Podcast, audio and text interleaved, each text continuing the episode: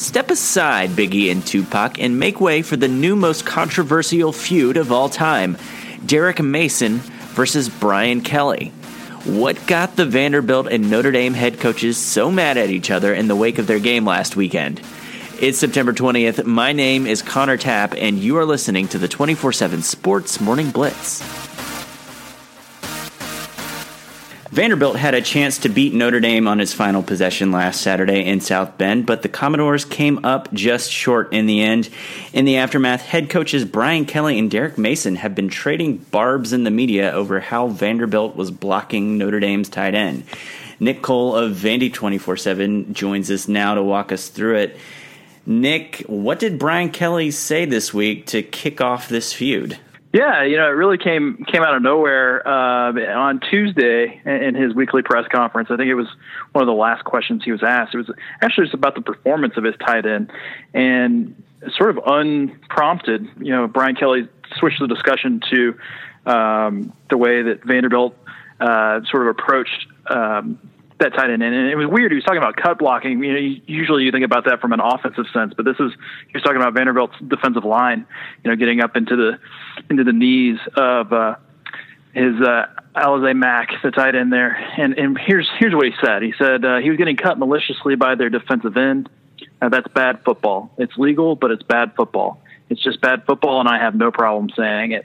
Then he went on to explain what he meant, but he, he sort of reiterated bad football three times in, in a very short period of time. So as Wednesday rolled around, um, I had the chance to hop on the SEC coaches teleconference where they, they speak each Wednesday morning. And, and I, I got a chance to, to ask Derek Mason about that. I was like, look, uh, I'm sure this this has probably um, made its way back to you by now. And given that he said this on Tuesday afternoon, uh, have you heard this? And you know, what do you think about it? Is he right? Have you looked at the film and and were they malicious and, and things like that? And, and, and Derek's response was, I don't really I don't really care much about what Brian Kelly's comments about football.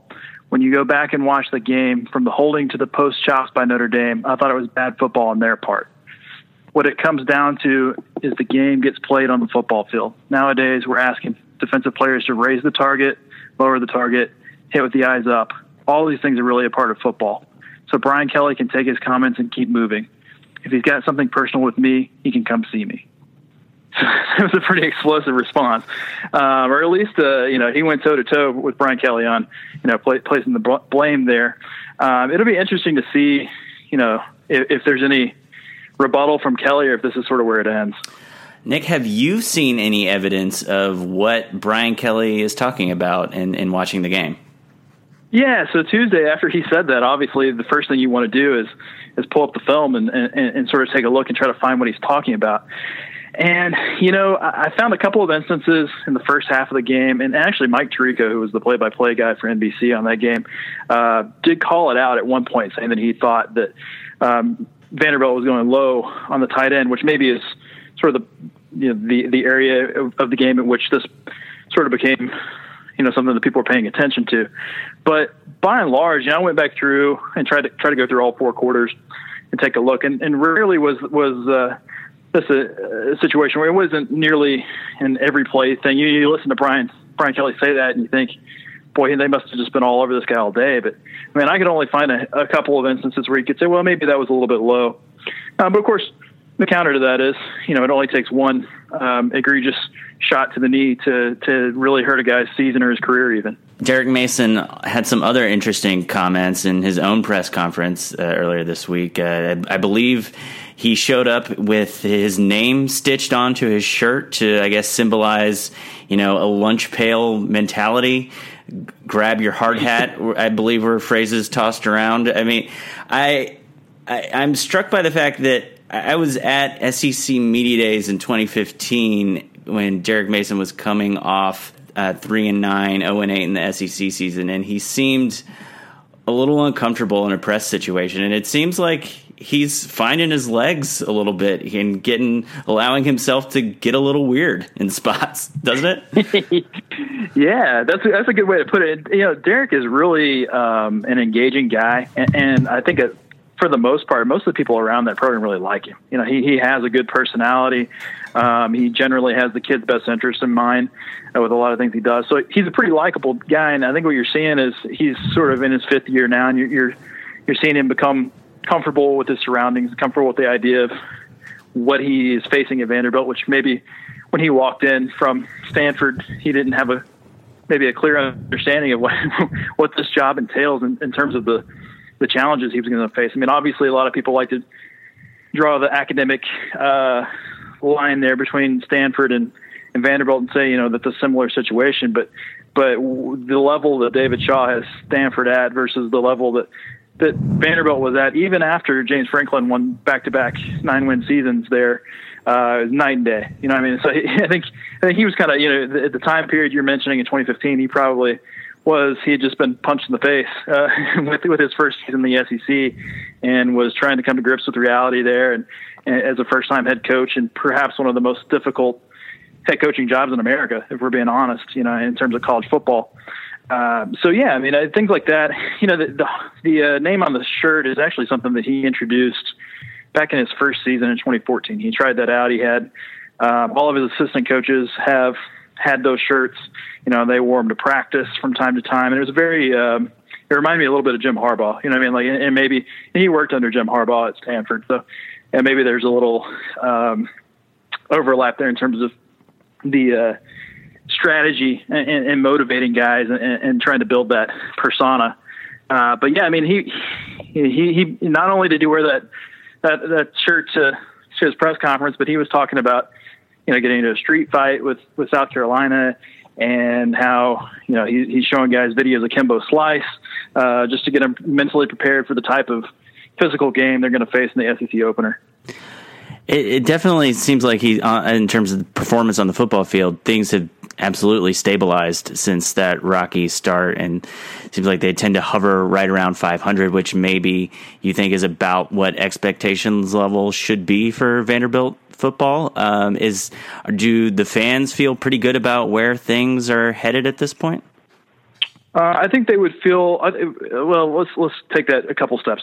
One, I do think that um, if you can consistently play 500 ish ball and get to bowl games pretty regularly, the Vanderbilt fan base is going to be pretty happy with that. They they understand the realities of their situation, and you know, sure they want to be able to jump up and maybe have a a surprise season, you know, once a decade or something where they make a run, eight, nine, ten wins.